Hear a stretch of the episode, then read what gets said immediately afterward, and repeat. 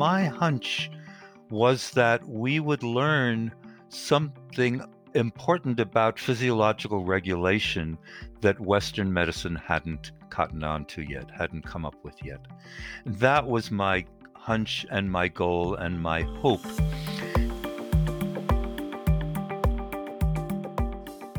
I'm Michael Max, and this is Qiological. We've all got a dog in some fight, something that we're committed to, something that helps to hold a sense of identity, or maybe a cause that gives us a taproot into something of sustenance. I can remember an encounter in acupuncture school between a fellow student and a teacher that we all respected and were just a little bit afraid of. It wasn't that he was mean or cruel, far from it, but he abided no bullshit. He had our future patients' well being in mind, and he wanted them well cared for in our hands. I can remember a fellow third year student coming into the intern room and saying, I like the treatment I gave that patient. And his response was something to the effect of, Your happiness and the outcome for the patient have nothing to do with each other. I hope it was helpful for your patient as well. I overheard that conversation over 20 years ago, and it's as fresh in my memory as this morning's coffee. It's a poignant reminder that what matters is what's helpful for the people that we're here to help. I don't know about you, but me, I hate getting it wrong. And in clinic, there are plenty of times when I don't get it right. I have a great idea, but it ends up being proven wrong by reality. I have a theory or a method, and I want it to be a trustworthy foundation. I want it to be right, and in turn, allow me to be right. But the reality of clinic is that being helpful means often enough the theory has holes in it. It's reliable to a certain degree, but it's not reality. A theory or a protocol are not the same as a person on our table with their completely non textbook presentation.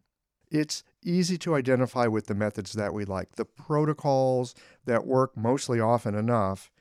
Many of us market ourselves as a certain kind of a practitioner. We have skin in a certain game.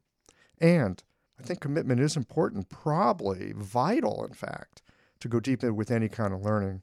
But holding on to what's right can get in the way of being helpful.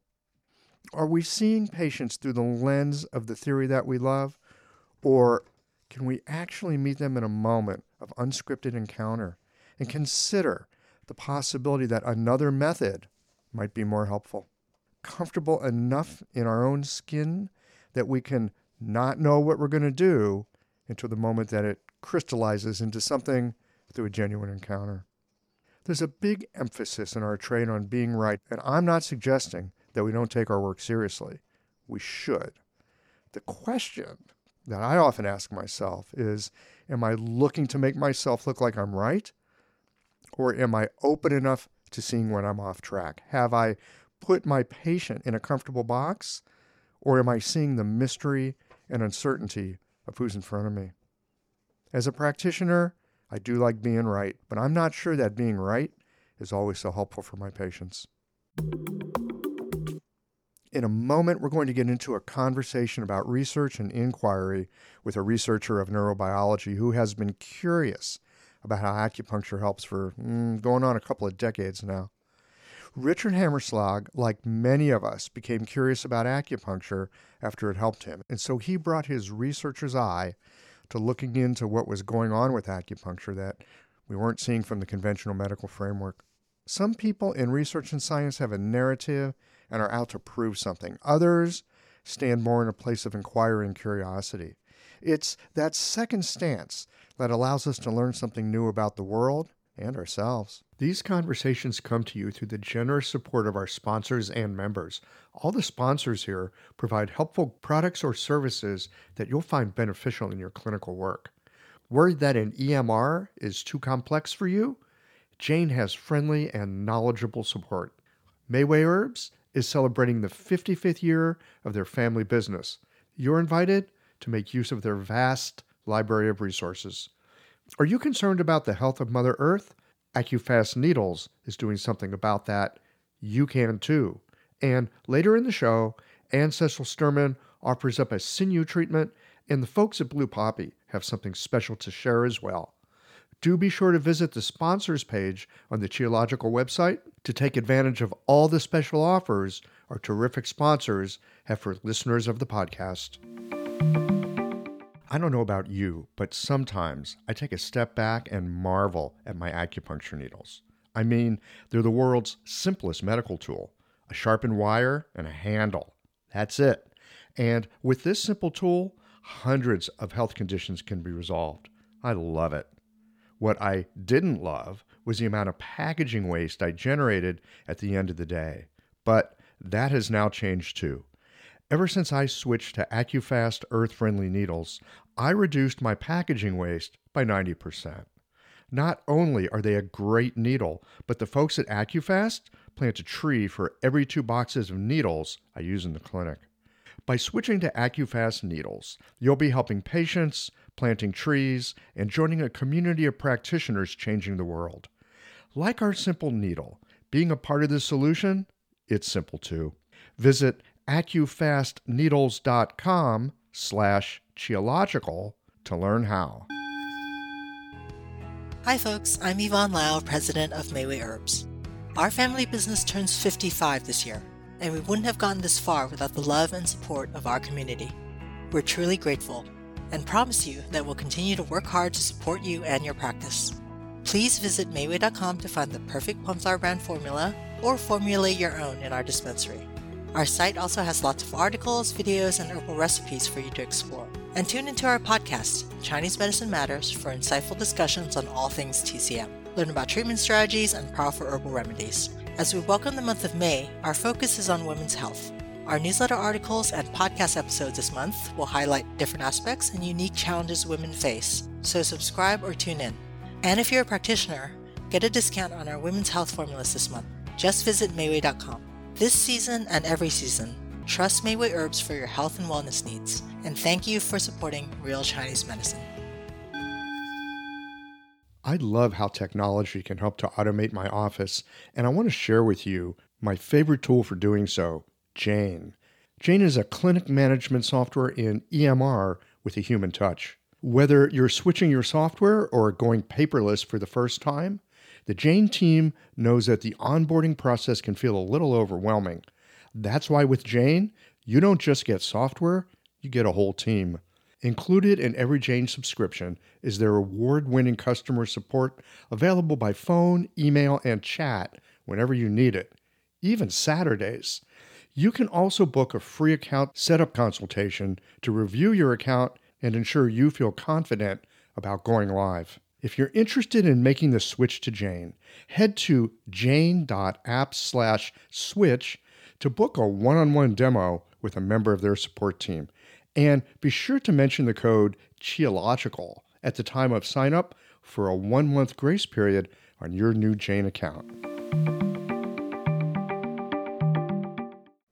You know, I love talking to researchers because those are folks that are professionally curious.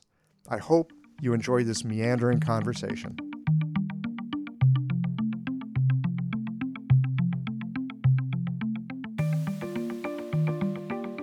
Richard Hammerschlag, welcome to Qiological. A pleasure to be with you, Michael. Happy to be with you. We were together 21, 22 years ago or something. I was a student at acupuncture school. You were teaching us research methodology. Yes, um, Paul Karsten would invite me up to Siam every couple of years because there was a requirement in the state of Washington for a master's program to have some research training. Yes, and so we got some from you. I'm not. I'm not really a research guy. Um, I like talking to research people, but it, it's not like my ballywhack. It's just not the thing that draws me.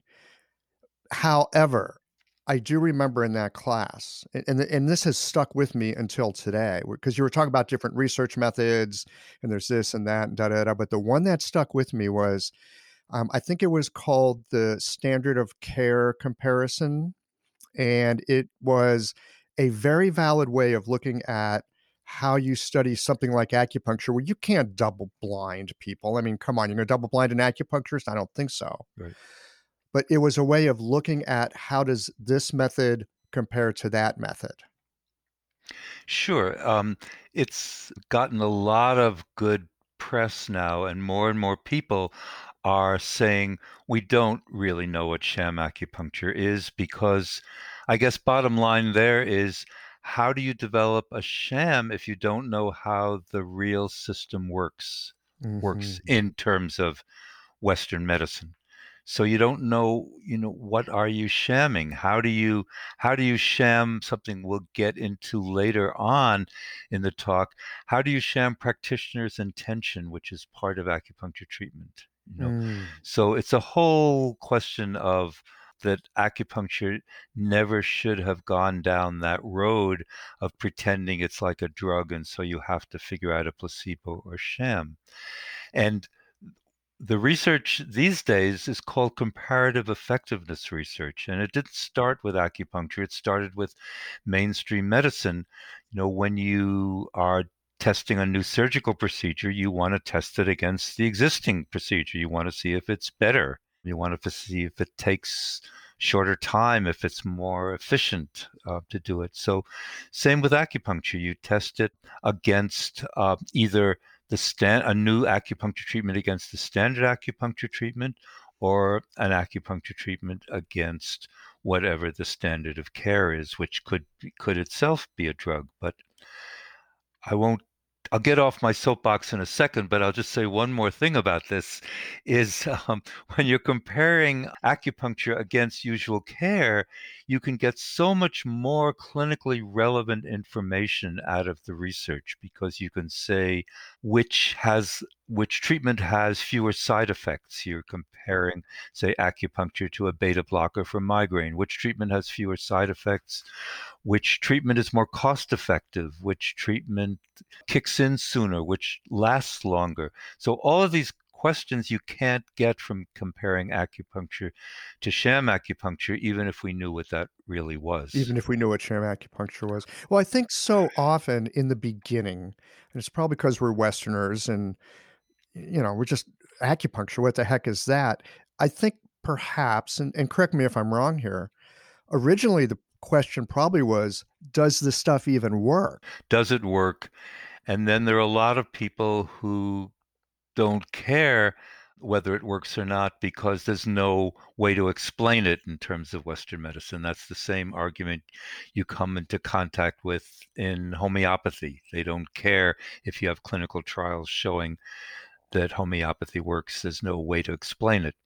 So you you know we've stopped debating with skeptics. Um, the the skeptics who are out there in terms of integrative medicine give the word skeptic a bad name because as researchers or as clinicians we should always be skeptical. That's a good thing to be. It's a good thing to be. It's not these these other people skeptics hide behind being skeptical when they really don't want to know the data. They don't want to know what the research findings are and uh, they don't want to know anything about integrative medicine so so it's really not worth having a, a serious debate with them is my feeling at this point. You know, there's also the thing, and I notice my own mind doing this. When there's something that I don't understand or it's kind of confusing or I haven't quite figured it out, there is this one part of me that goes, eh, that's bullshit. Ah, that probably doesn't matter. That, that's just my own hubris. It's just my own uncomfortableness that I don't understand it. And with something like acupuncture, when we bring a Western mind to it, it's super hard to understand. And so it, it, seems eh, there's a part of us that almost just has to like just put that to the side. It's like I may not understand it, and yet I've seen these results. I, I cannot argue with the results. I cannot deny the experience that I've had that things were different, but I got no flipping clue as to why that just happened. Yep. Well, I, I have to say that First of all, I should tell you that I'm a Gemini, so I love standing, you know, with one foot in the West and one foot in the East. And um, I had a long career in biomedical research, and then um, started to learn Tai Chi. And one morning, practicing outside my house, I got this serious pain running up my leg when I did one of the kicks, even though it, Tai Chi is not a super external martial art, the, you still have these kicks. And I thought I'd better slow down. And when it came around, uh, the next time, uh, the pain shot all the way down the leg, and I re- literally had to call to friends to carry me back into my house. And so it turned out I had an acute sciatica condition, and I was still pretty much a Western scientist then. I hadn't made the switch at all.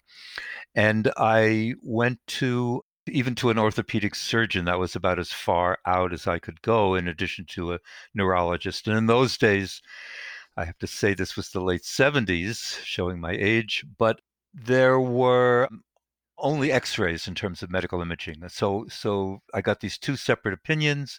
They both looked at the x-rays and they said, "Good news, uh, there's nothing wrong with your spine." And I gritted my teeth. This is all of which telling you how I got into um, why why I was attracted to acupuncture. But they said there's nothing wrong with your spine, and I said, "What do I do about this pain?" And they said, "Tell us what you would like to prescribe." Both of them said this, and to knock down the pain.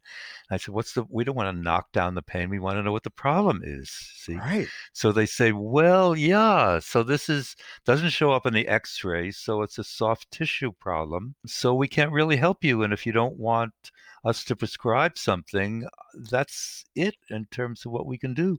So I was back home and I got a phone call because the Tai Chi master who I studied with, this was in the Los Angeles area. I was living in Santa Monica at the time. And he had a very large class. And so you did the whole form as far as you knew. And then when you got to the point where, when you were learning, he assigned one of the advanced students. And there was a teaching room and they would teach you the next few steps and then the next class you could do even further with the with the whole class. So so she called me up and she said you know where have you been? You were doing well and learning it. What's the problem?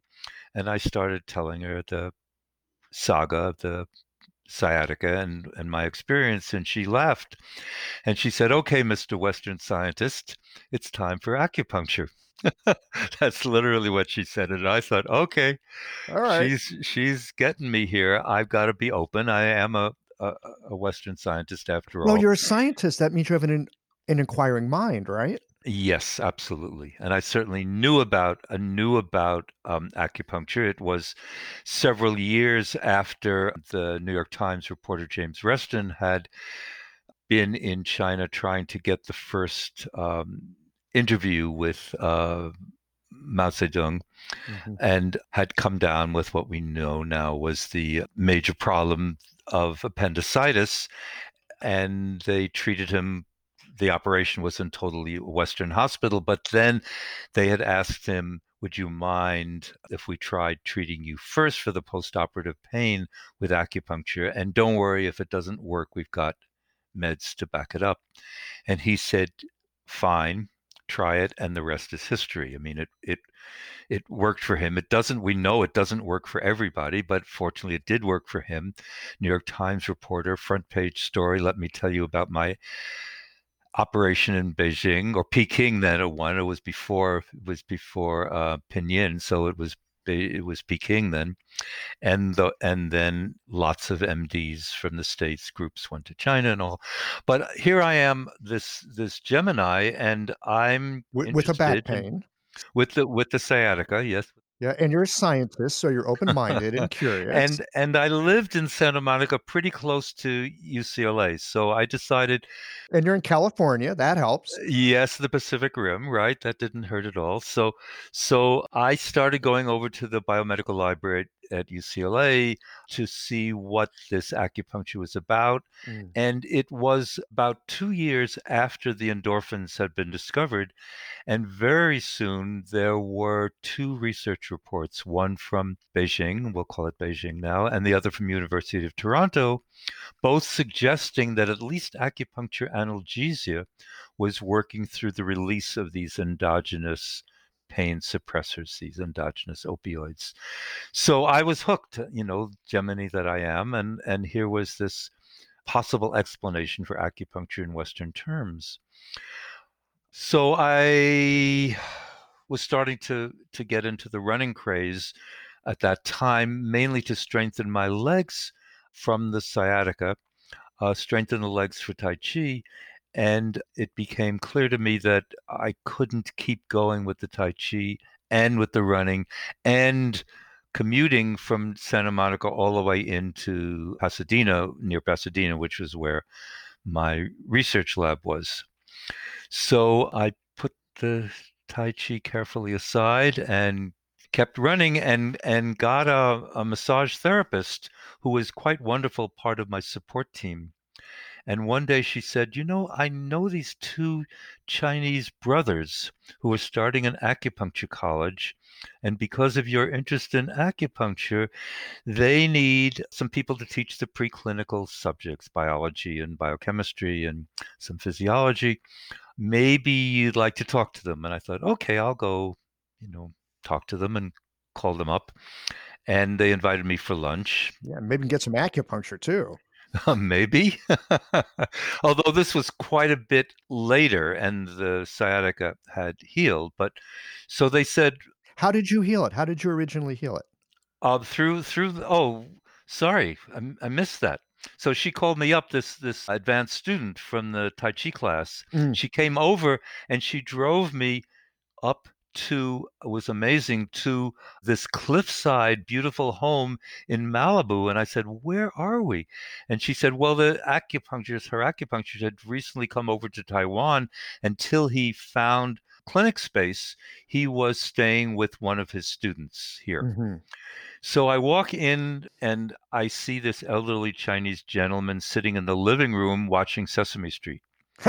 and I think, well, what's that about? So um, they bring me into the treatment room, and the same Chinese gentleman comes in and gives me this treatment. And we know that Chinese medicine knows where to put the needle in your buttocks. I mean, since it wasn't a problem with my spine, most of the time, sciatica is just the buttocks muscle spasming, pressing on that sciatic nerve and giving, giving you that radiating pain.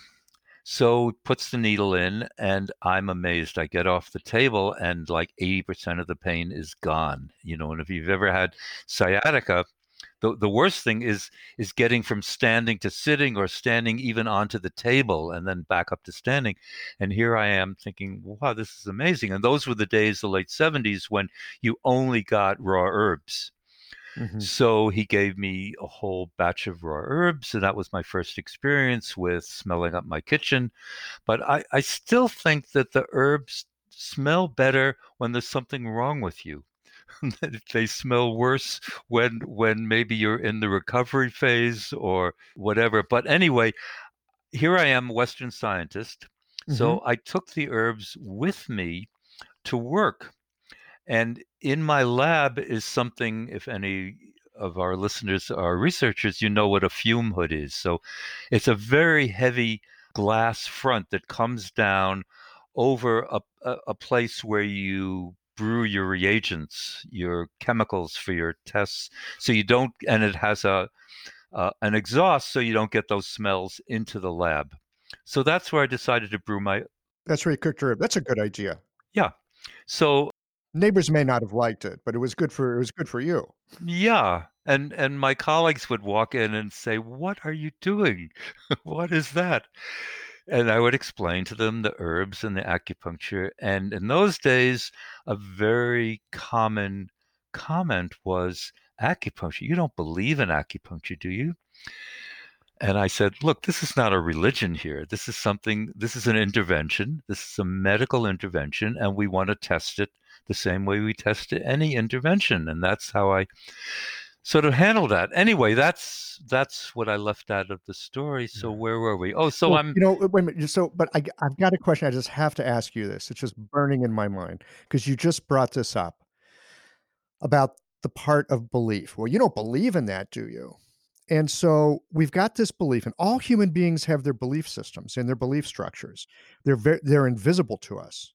We know when someone's bumped up against our belief system because we get persnickety, usually, or angry, or I mean, there'll be some kind of an emotional reaction when our belief system has been engaged in a way that makes us uncomfortable. And so, and I hear the same thing all the time. Do I have to believe in this for it to work? You're a scientist, so you've got, I suspect, a more fluid, flexible belief system to some degree. But I am curious about the role of belief and how it might help or how it might hinder somebody in the process of doing research. And especially if you believe in something and you're doing research, how do you keep that bias of your belief system, which you're unconscious of, out of not just the process of doing it, but your initial inquiry into the questions that you investigate? Great, great, great. Obviously, that's a segue into the placebo effect in general medicine. Well, I don't know if it's placebo or not, I, but it's just, it's one of the things that I wonder about these days, just recognizing how firm belief systems are and how they're, they're so, it's like, how do you soften up a belief system? That's a different question, but, but, but I'll let you continue with No, but it's really great that you bring it up because you're it, it's two levels here. One is obviously if you believe in any kind of medicine that you're getting, it's gonna it's gonna help. And the biology of belief is is um, the name of a, a really um, good current current Yeah, book. is that Lipton? What's his, that It guy's name? absolutely is Bruce Lipton. Bruce Lipton. Yes, yes, Bruce Lipton. But in terms of research, which I think you're sort of also getting at, more and more we're seeing that the researcher is not the objective soul that that's what the picture of research is painted to be. We have an investment in how the research turns out. I mean, we're getting grants. We have to support a family. We want our research to be good. We have to get good results to publish papers so we can get more grants so we can continue to support our family. So the the myth of the objective researcher is a bit tarnished and I saying that in a kind of negative way, but the positive way is there is increasing evidence that there is something called a researcher effect. So um, I could tell you just one one tiny quick example. There was a researcher in France who believed that you could take a homeopathic remedy and digitize it, and then send it to someone else who could then download it and have that remedy work.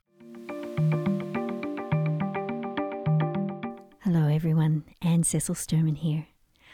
A working knowledge of the eight extraordinary channels from the unbroken oral tradition of acupuncture is valuable beyond words.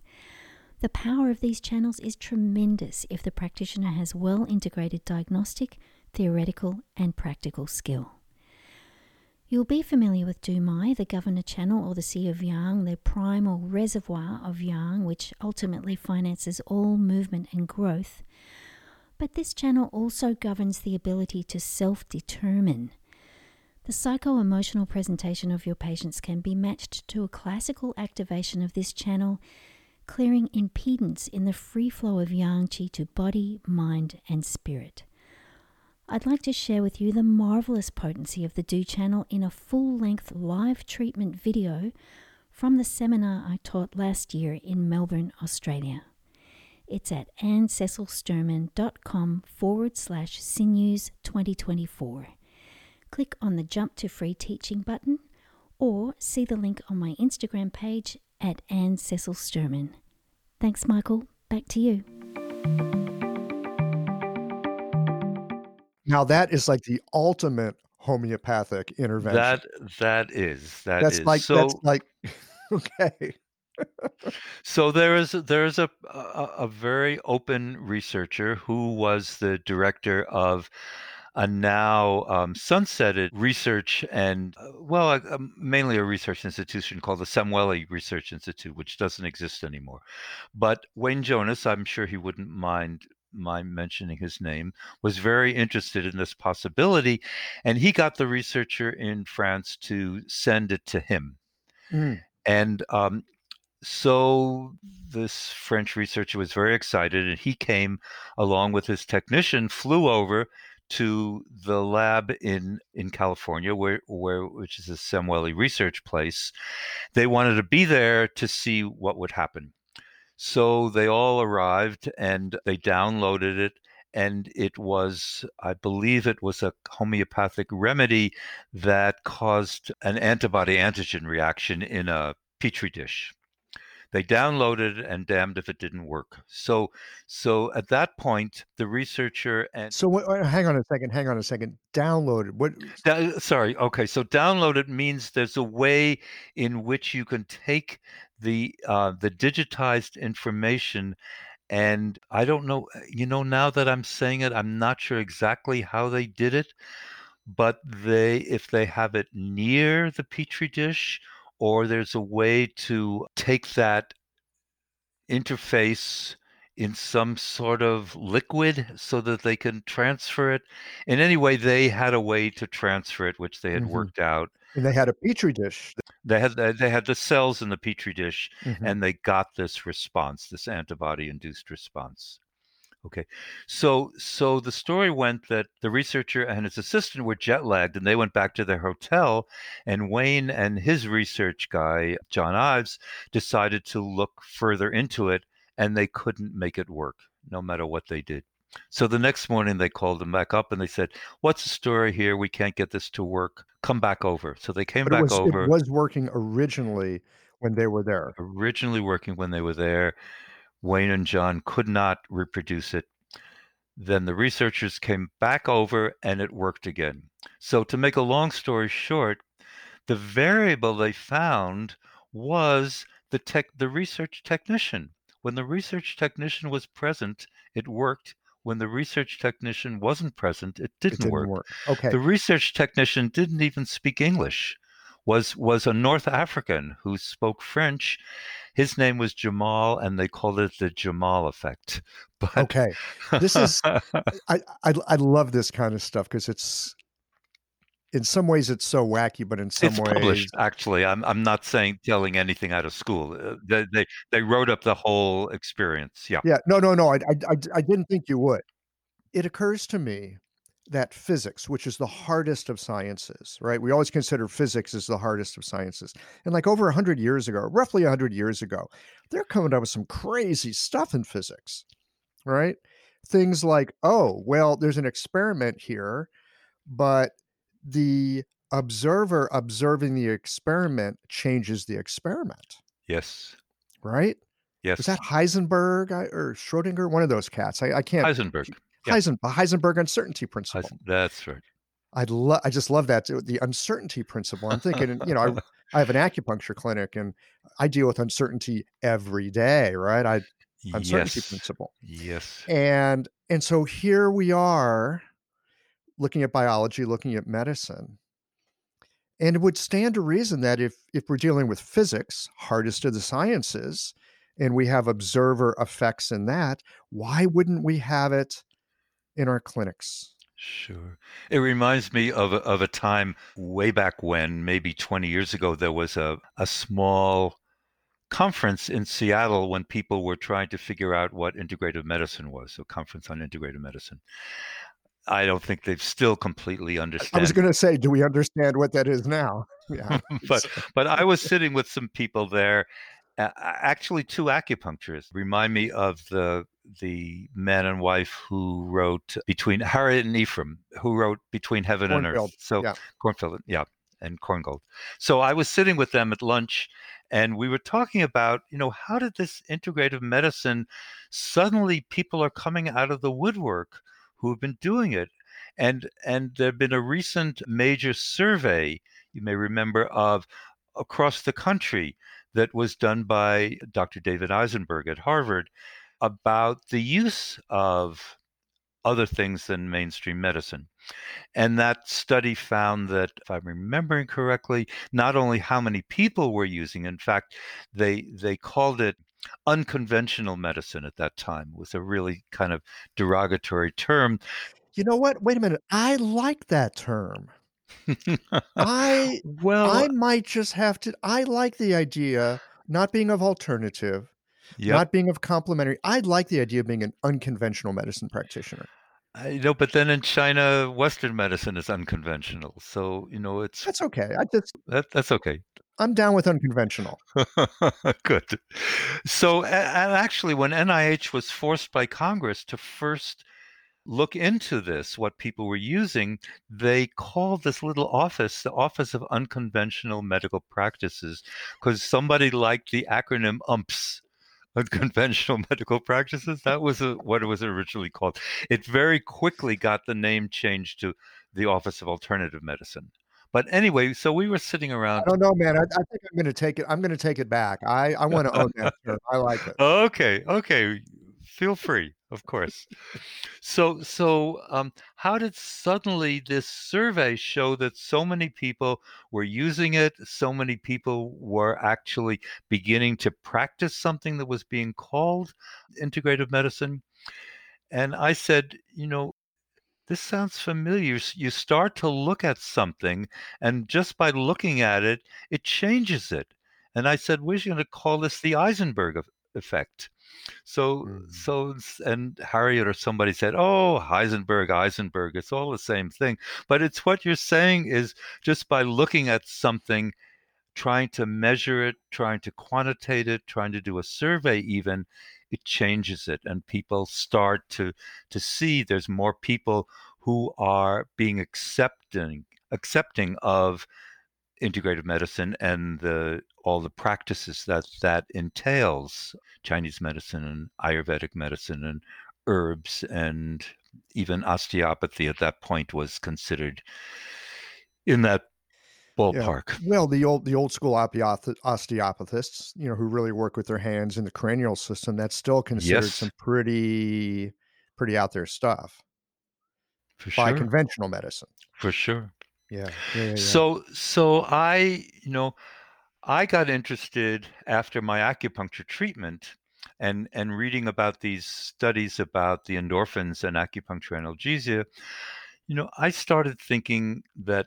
naturopathic medicine chiropractic massage these are still by and large riffing off the western biomedical model Hmm, and mhm. then here comes chinese medicine and wow they're seeing a whole different body Yes, know- Chinese medicine physiology.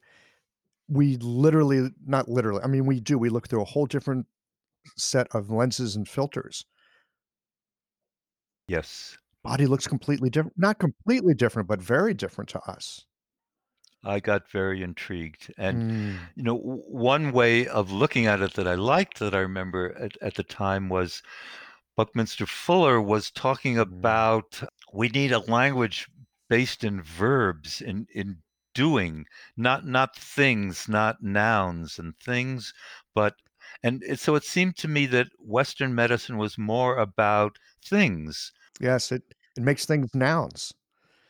And Chinese medicine is about looking at processes and movement. It's more Yes, verb. yes you That's got a it great point. I hadn't thought about that, Richard, but that is Right. It's absolutely about true. flow and process and that's what and and energy flow and I loved that idea.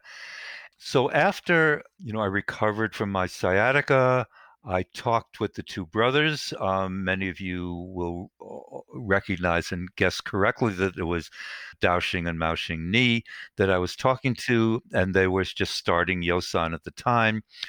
And so I said to them, you know, I don't really know anything about the curriculum at Chinese medicine schools.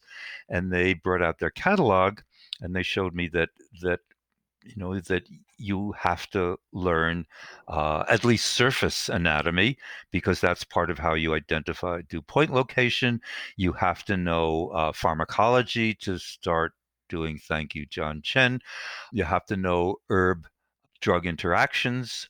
So there was a lot. And I said, this is really great that students are learning the basis of two me- two medicines, but who's bringing the two together? I said I'm a Gemini, and they got a kind of deer in the headlight look, and they said, "What do you mean?" And I said, "Well, uh, wouldn't it be great if we could start understanding how the two are working in ter- each in terms of the other?"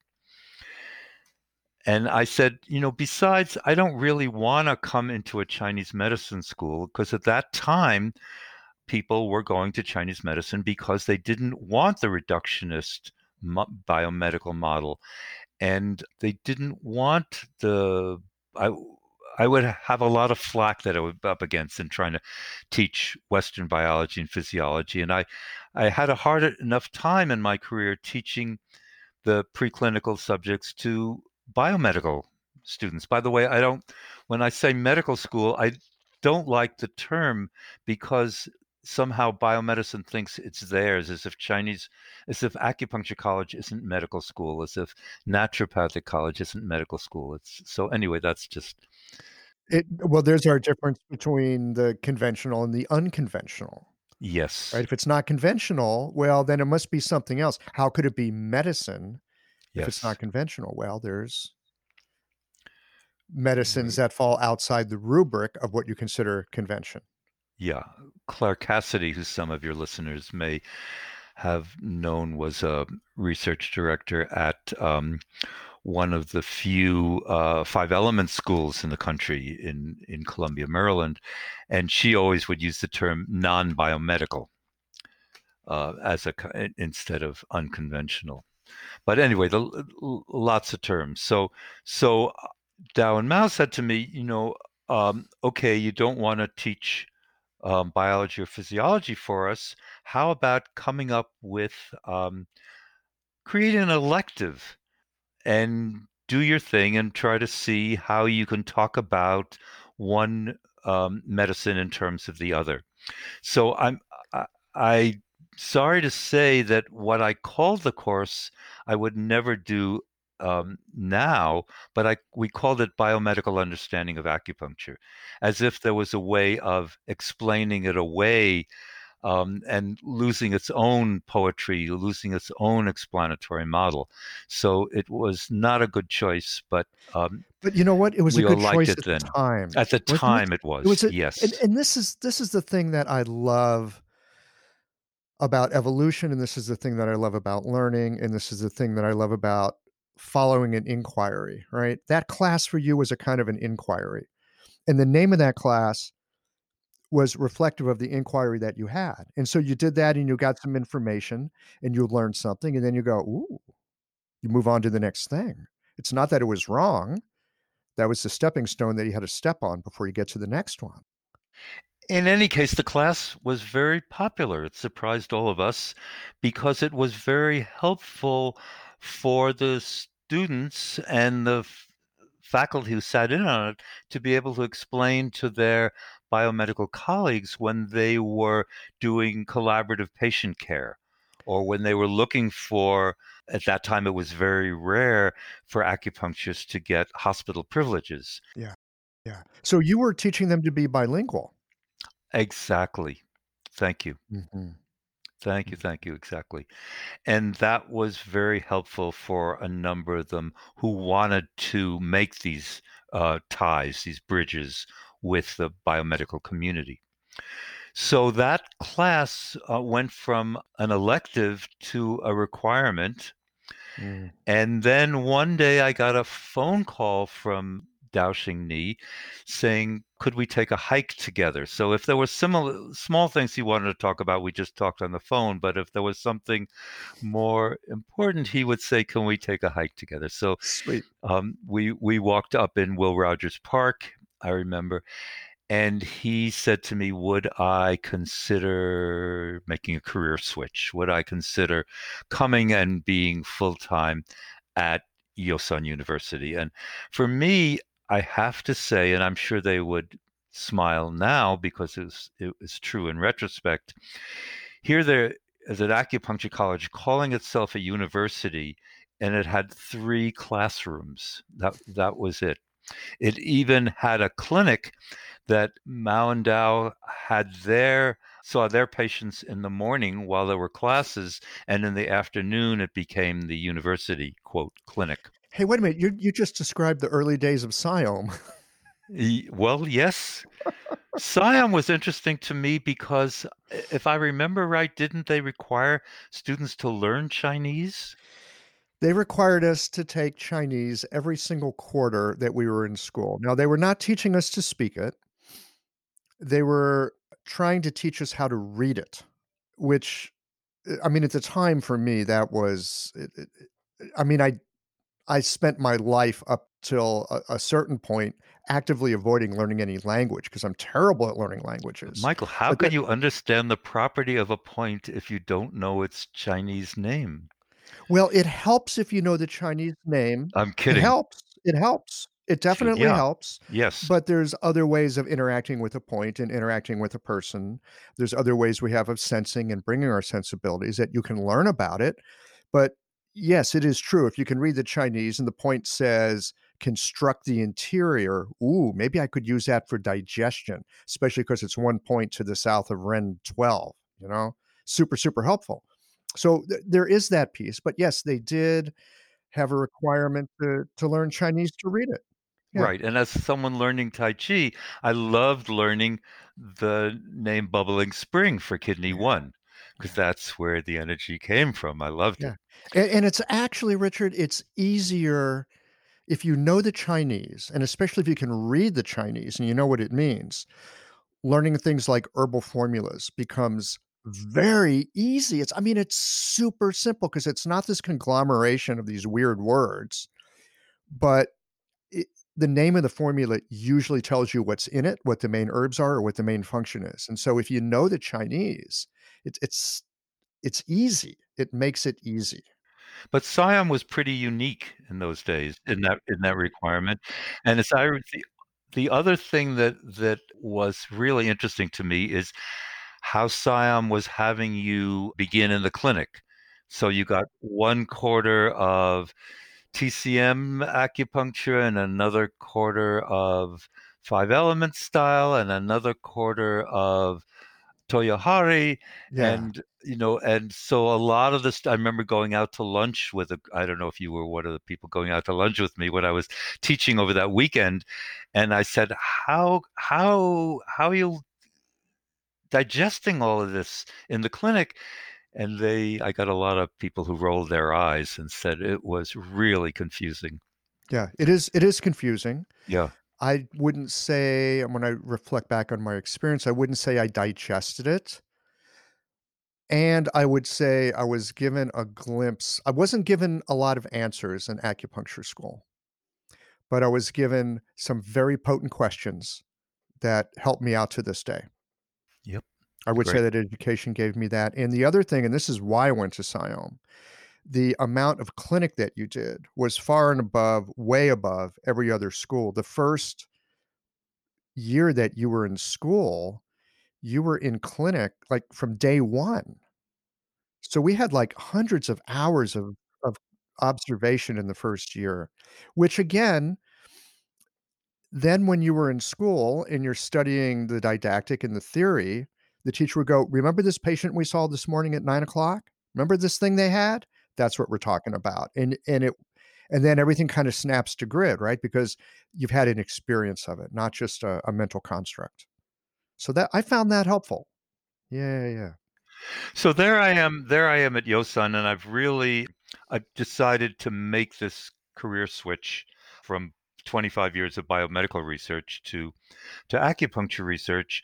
But my not so silent ulterior motive was to get them to start a research department because if acupuncture colleges are going to become more academic, Mhm. every every academic institution has has a research department and it's part of every department it's not a separate research department so uh, that was my hope in, in switching to to yosan and it wasn't realized they weren't ready to do it and i I'll tell this story just because we talked before we came on air about Paul Karsten, one of the two founders of SIOM.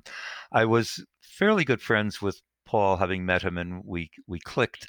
And I got Paul to come down to Yosan, and I got Yosan to agree. For Paul was doing had was doing a lot of work at the time for the accreditation commission for the acupuncture colleges.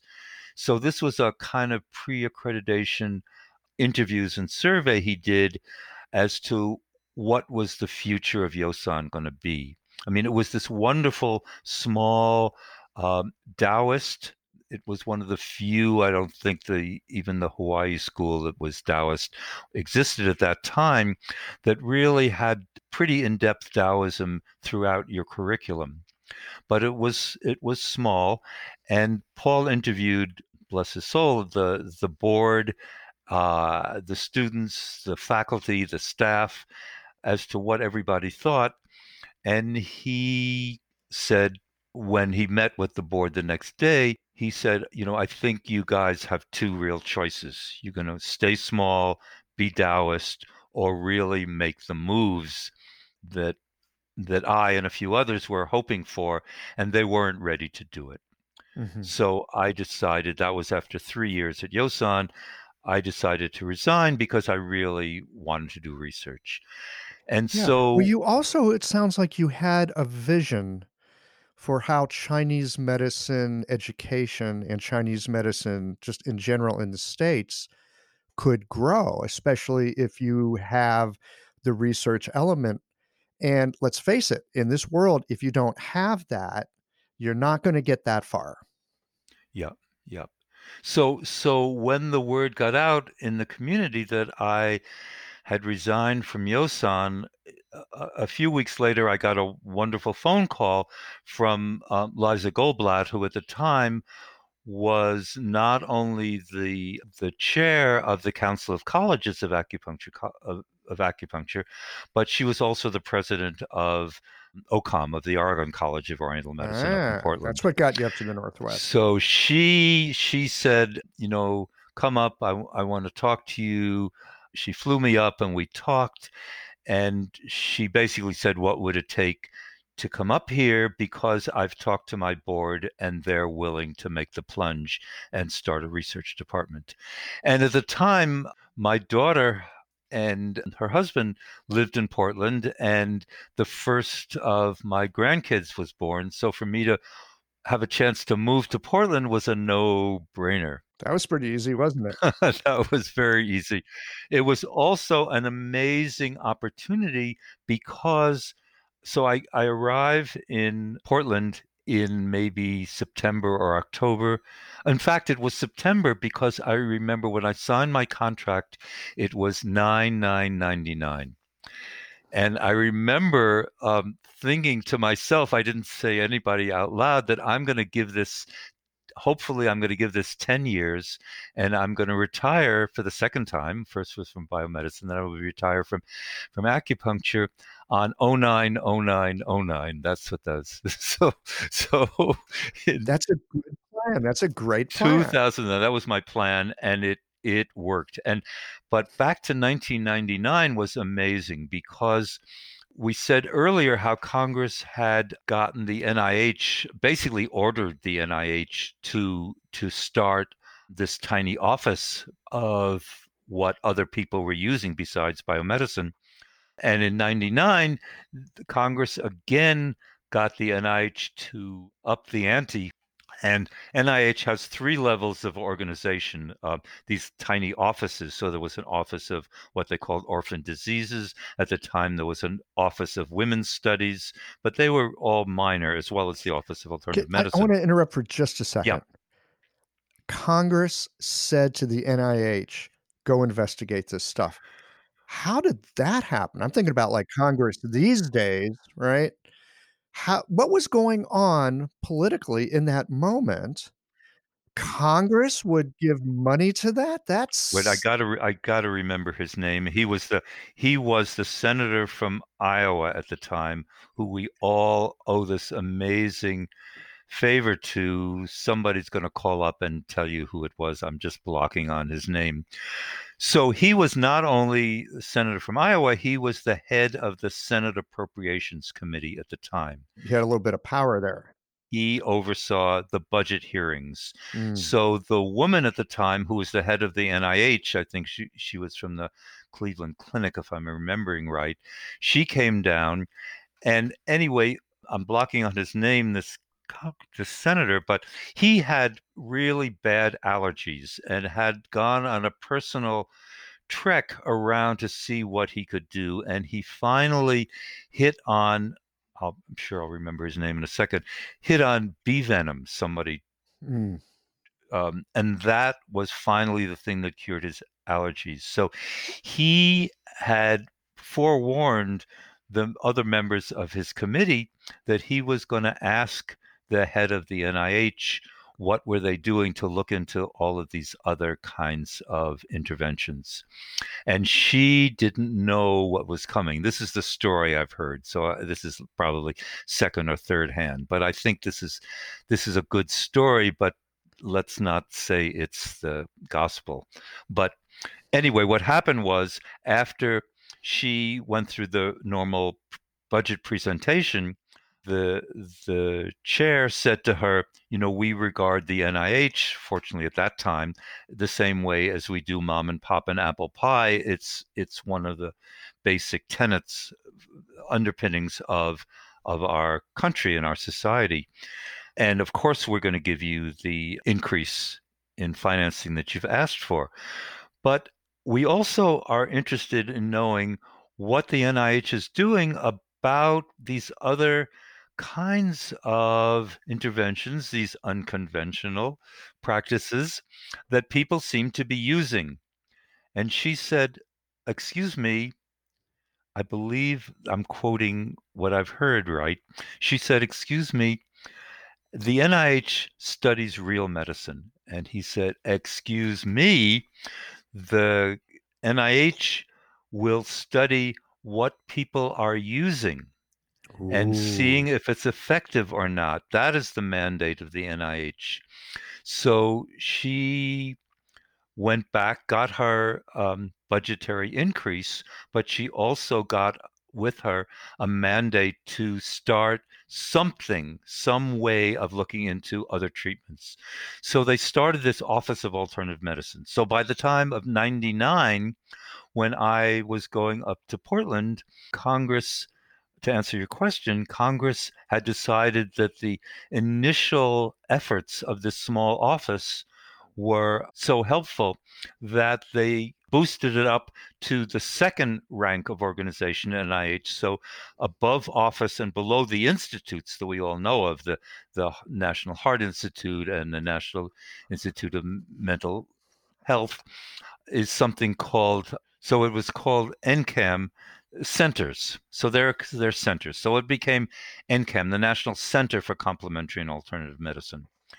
And so that to to get and so they had a much more substantive budget as a center than an office. And to get started, they were giving very large what were called program project grants to conventional medical centers to do collaborative research with acupuncture colleges, with naturopathy, with chiropractic, with osteopathy. And I get there in the 99 and that fall they announced the first five grants and two of them were in Portland and I like sort of died and gone to heaven. In recent years, the Sa'am acupuncture style has generated significant interest and a loyal and growing following. In the Sa'am approach, a precise diagnosis leads to a four needle treatment to address the five element and six chi imbalances in the body. The four needles target the controlling and generating cycles. It's common using this method for the needle sensation to be stronger than in many other styles. Thus, the choice of needle becomes important. The Unico brand of needles lends itself to both strong and gentle techniques. These superior needles are made of uncoated Japanese surgical stainless steel and feature the best guide tube on the market with its unique beveled edge. Additionally, Unico needles have a tensile property that helps with freehanding needles into Jingwell points and allows you to more easily feel the arrival of chi. Blue Poppy is the exclusive importer and distributor of Unico needles. Use the code QI2024 to save 10% off Unico needles at www.bluepoppy.com. You'll be glad you did. So this, so you were just in the right place at the right time. Absolutely. The movement in the country, the government. You just, you just happened to be in the. It was it was a wonderful time because Portland at that time, I think there's one or two other cities now, but Portland at that time was the only U.S. city that had an acupuncture college, a chiropractic college, a naturopathic college, massage schools. And so they were very well positioned to work together. So one of those grants went to the medical school, the Oregon Health and Science University, and the other went to, to Kaiser.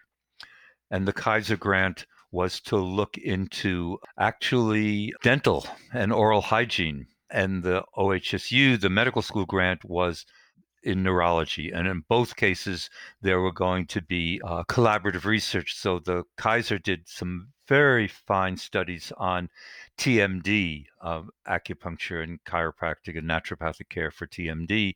TMD is what's Uh, what- sorry, T- what used to be called TM used to be called TMJ, oh, and now, now it's now it's called more. It's not just the jaw, so it's jaw and shoulders, and sometimes it's really more systemic. So it's been called TMD, temporomandibular disorder. time for me to update my language and ideas. That's okay.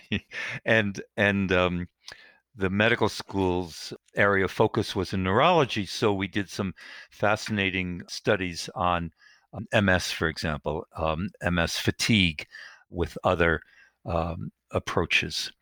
So so it was a, a wonderful time to be eh, in Portland and to to be doing trying to get research started. So here I was trying to get a, a bona fide research department going at an acupuncture college, and right away we had major NIH funding. I mean, who would have thought that was even possible? you totally had the wind at your back with that. That's that's amazing. So, you know, it, I mean, as a researcher, you know, we're talking about belief earlier, and and and you're this open-minded guy.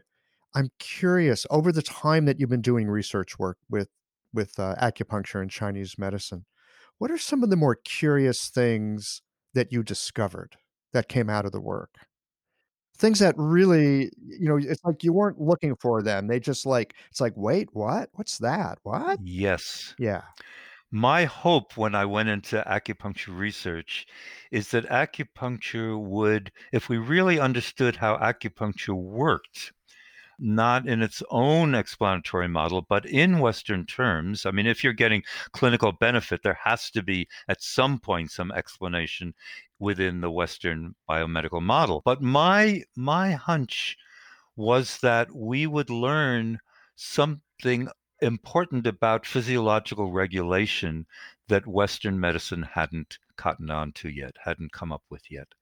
That was my hunch and my goal and my hope. And it happened when I, now that I look over, it's more like 20 years back, my 10 years in acupuncture research and the 10 years since.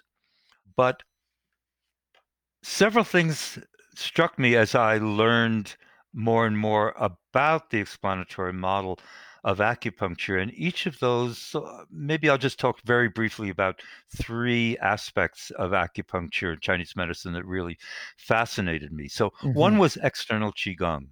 You know, there, there, there are ways. I mean, Reiki and external Qigong and, and healing touch and therapeutic touch, they're all kind of cousins, and we now call them biofield therapies. But we have explanations within the biomedical model of how even light touch, light massage, or light touch from Reiki or from external Qigong can cause clinical benefit through release of hormones like oxytocin, through specialized sensory nerve endings.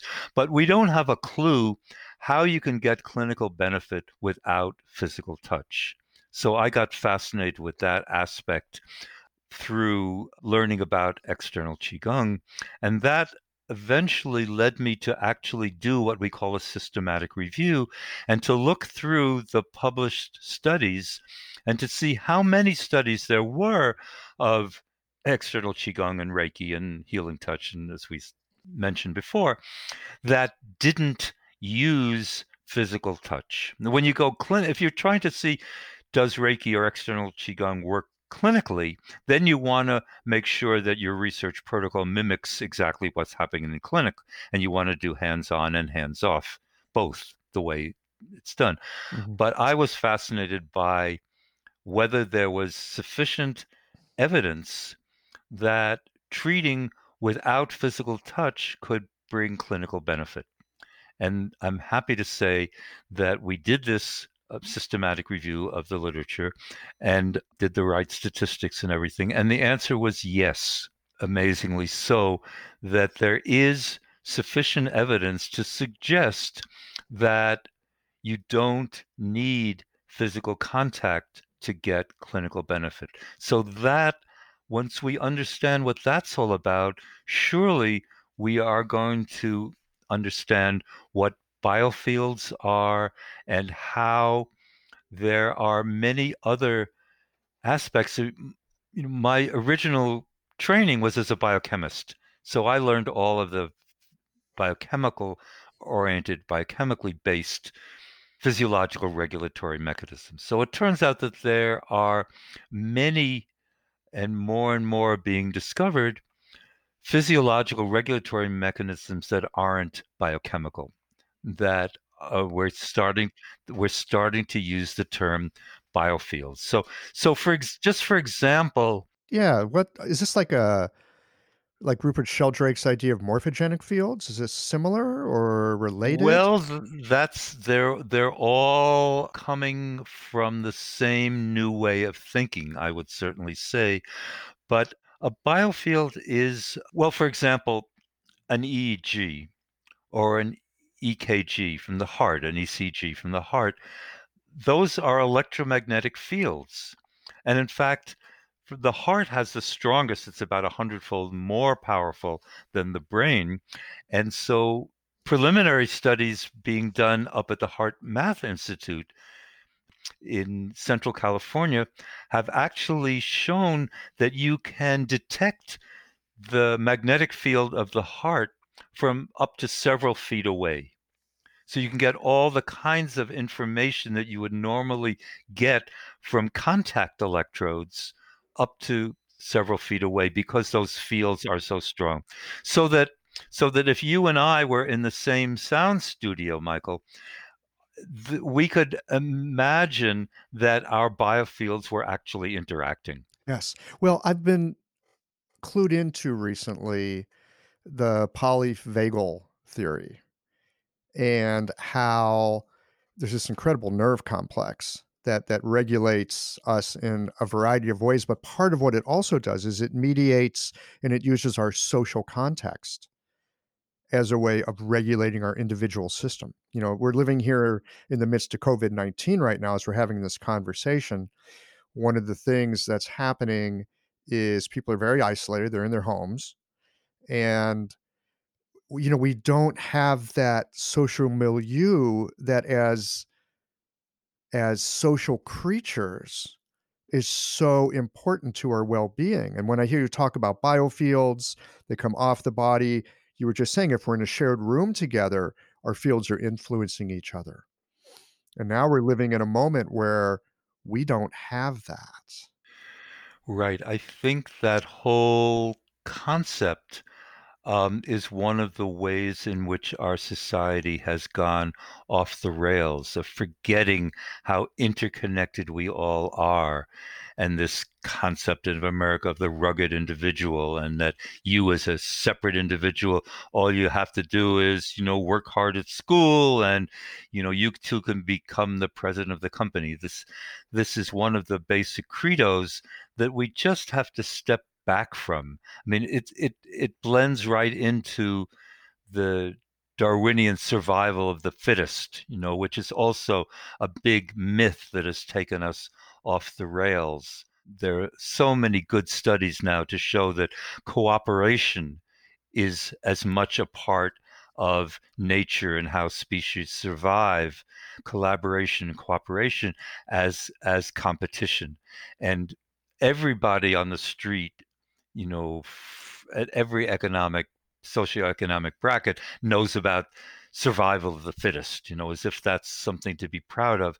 And it's not uh, um, it's not a given in nature. It's just one perspective it's only one theory and it only describes part of nature and it's so important to know that uh, much of nature is based on cooperation and collaboration and we've lost that and forgotten that and alan watts I love Alan Watts was one of the gurus back in the back in the 60s and he had what he called the chauffeur theory of existence. He said one of the worst things we do for our children and that survives in us is to is to tell our children to think that the function of our body is to carry me around, to drive me around. That's what he calls the chauffeur theory of existence. So that me is inside my body and the body is taking me around. I mean, he says that leads to isolation and separation and eventually to neuroses and psychoses. He was writing his book when I heard him speak about this when I was in graduate school. He was writing his book Psychotherapy East and West. Mm-hmm. But he was he was a wonderful speaker. And so this whole concept of why you know one of the things I would love us to think about when we are in this social isolation we are sheltering at home is how not to come back to the same society that we left. I mean, the, we want to restart the economy so quickly so we can have the same types of inequalities that we've had before. How do how do we start thinking differently about the society we want to re-enter once we're able to do that? I wonder if this enforced and perhaps extended, we don't know how long this goes, period will allow some things to break down enough that maybe we can come back to it a little softer and come back and, and like reconfigure our life together in a different way. I mean, I, I tend to be an optimist. It, of course, could go very badly. But I also kind of caught into the whole idea about it's hard to tell the difference between things falling apart and things falling together. And sometimes thing need, things need to come far enough apart to let old structures release? One of the latest developments that I'm excited about is the governors of California, Oregon, and Washington coming together, just as a whole group of East Coast governors are coming together and saying if the feds are not going to figure out how we can get back on our feet, then we're going to do it is as regions. So so many people would argue that the United States is too large, too cumbersome, and too divided. And we've got to get like minded people together to come up with new ways.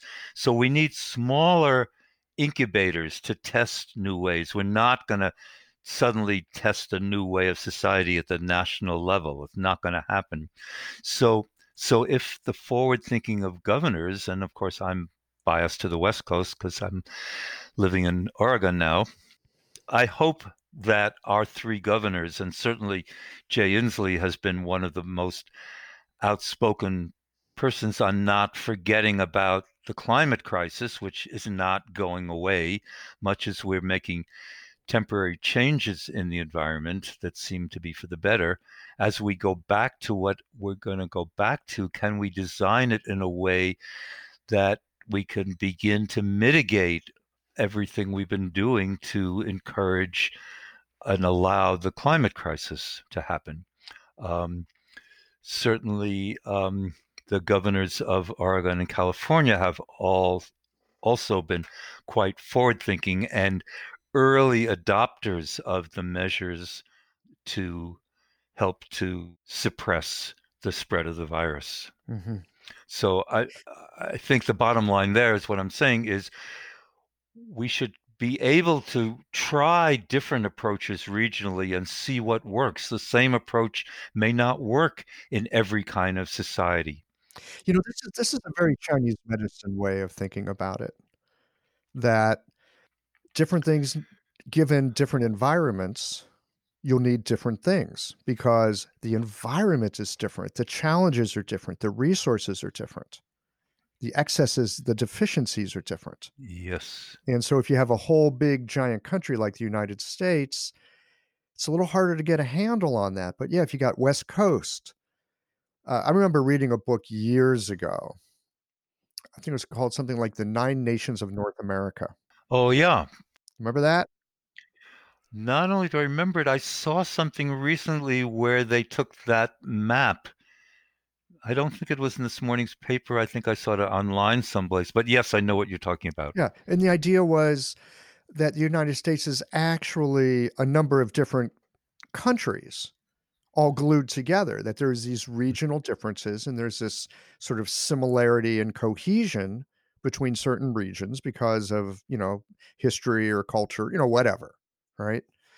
And that if if we could function more as these autonomous kinds of units it might be better for all of us. And and certainly in a in a moment of crisis like we're in it seems there's more of a how do i say it willingness to try something new. Because what usually worked it's not like oh that won't work. It's like no it's not even here anymore i i i love your term willingness and I see the problem is that people like us who are more advantaged, shall we say, are more willing to try new things, whereas the millions and millions of people out of work need to have that cash flow coming in to put the food on their table for their family. And so it's up to us to have new ideas that are so appealing and so readily uh, able to put into practice that people will adopt them as they come back to a new normal. But we we can't forget that we are among the more privileged to actually be. I mean, millions and probably billions of people aren't able to shelter at home because they don't have homes or because they live in housing where there are multiple people to a room and they don't have the the luxury to shelter in place in a way that's beneficial. I mean it, it reminds me of what you were just saying. There is that part that says it's about who eats who in Dar- darwinism. There is that aspect. And that is true the other piece about who helps who and how we work collaboratively and cooperatively and interdependently that's also true. And it, it seems like we're in a very fertile moment of figuring out how do we work with all this stuff, which which is probably really uh, content for another conversation. I want to I want to come back here a little bit more to research, and then we need to wind this down because sure because we're usually I keep these to an hour, but you know sometimes these things just run on because well you know conversations have their own life cycle. well, let me let me just tell you then quickly and see if you're interested in going deeper in either of these. So the, we talked about the external qigong triggering my interest in how off the body healing, uh, non-physical touch healing can quote work, what that can tell us about how our body is functioning.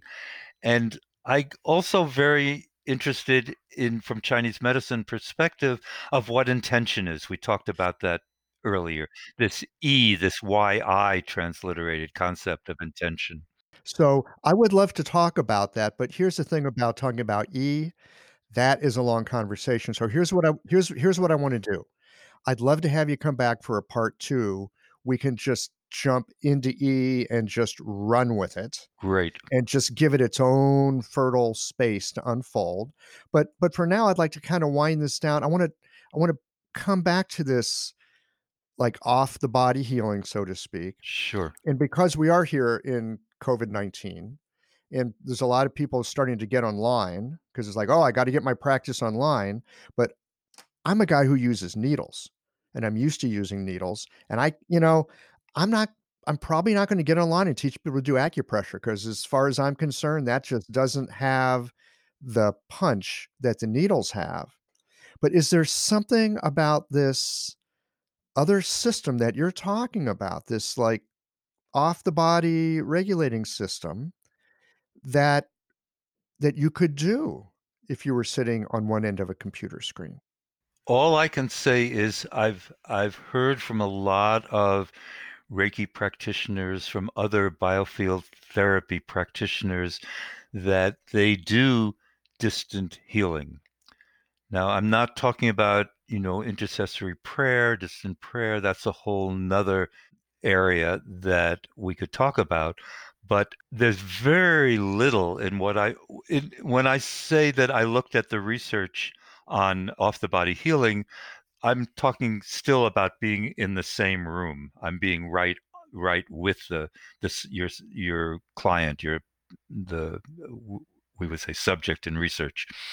Um, and I'm not talking about distant healing, about being able to heal people, you know, across the across the street or across the state or across the continent. So I don't know even I'm not willing to say if what is happening by treating off the body in a proximal sense when you're just about inches is even if that's the same phenomenon as what's happening. We just don't know enough about it.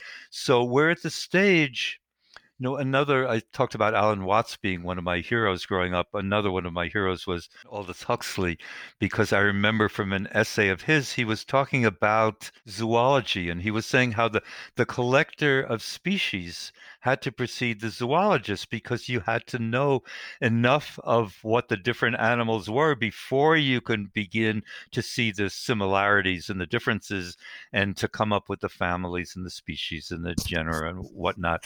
And we're sort of at the same stage with the bio. It's why I don't like to talk about capital B biofield. Mm-hmm because then that can people say, oh, you mean the aura, and I don't know what we mean yet.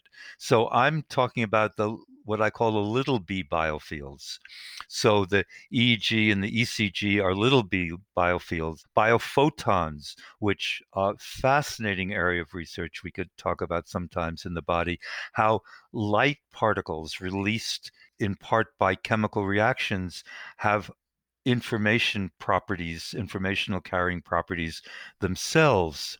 So that might hone back into intention, wouldn't it? It certainly could. It certainly could be a, something that's underlying intention.